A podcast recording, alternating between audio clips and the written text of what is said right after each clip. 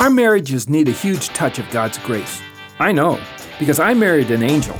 She married an idiot. Grace based advice from Dr. Tim Kimmel on today's Family Matters Minute. When my wife and I got married, she didn't realize that I had an aversion to clothes hangers, that I thought ready, shoot, aim was a great philosophy of life, and that I liked to occasionally go down dead end roads just to make sure they indeed went nowhere.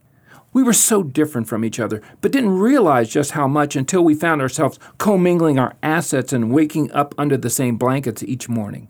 Whether it's hardwiring, idiosyncrasies, or plain old annoying habits, the daily wear and tear on our commitments to each other can wipe the smile off the best of us.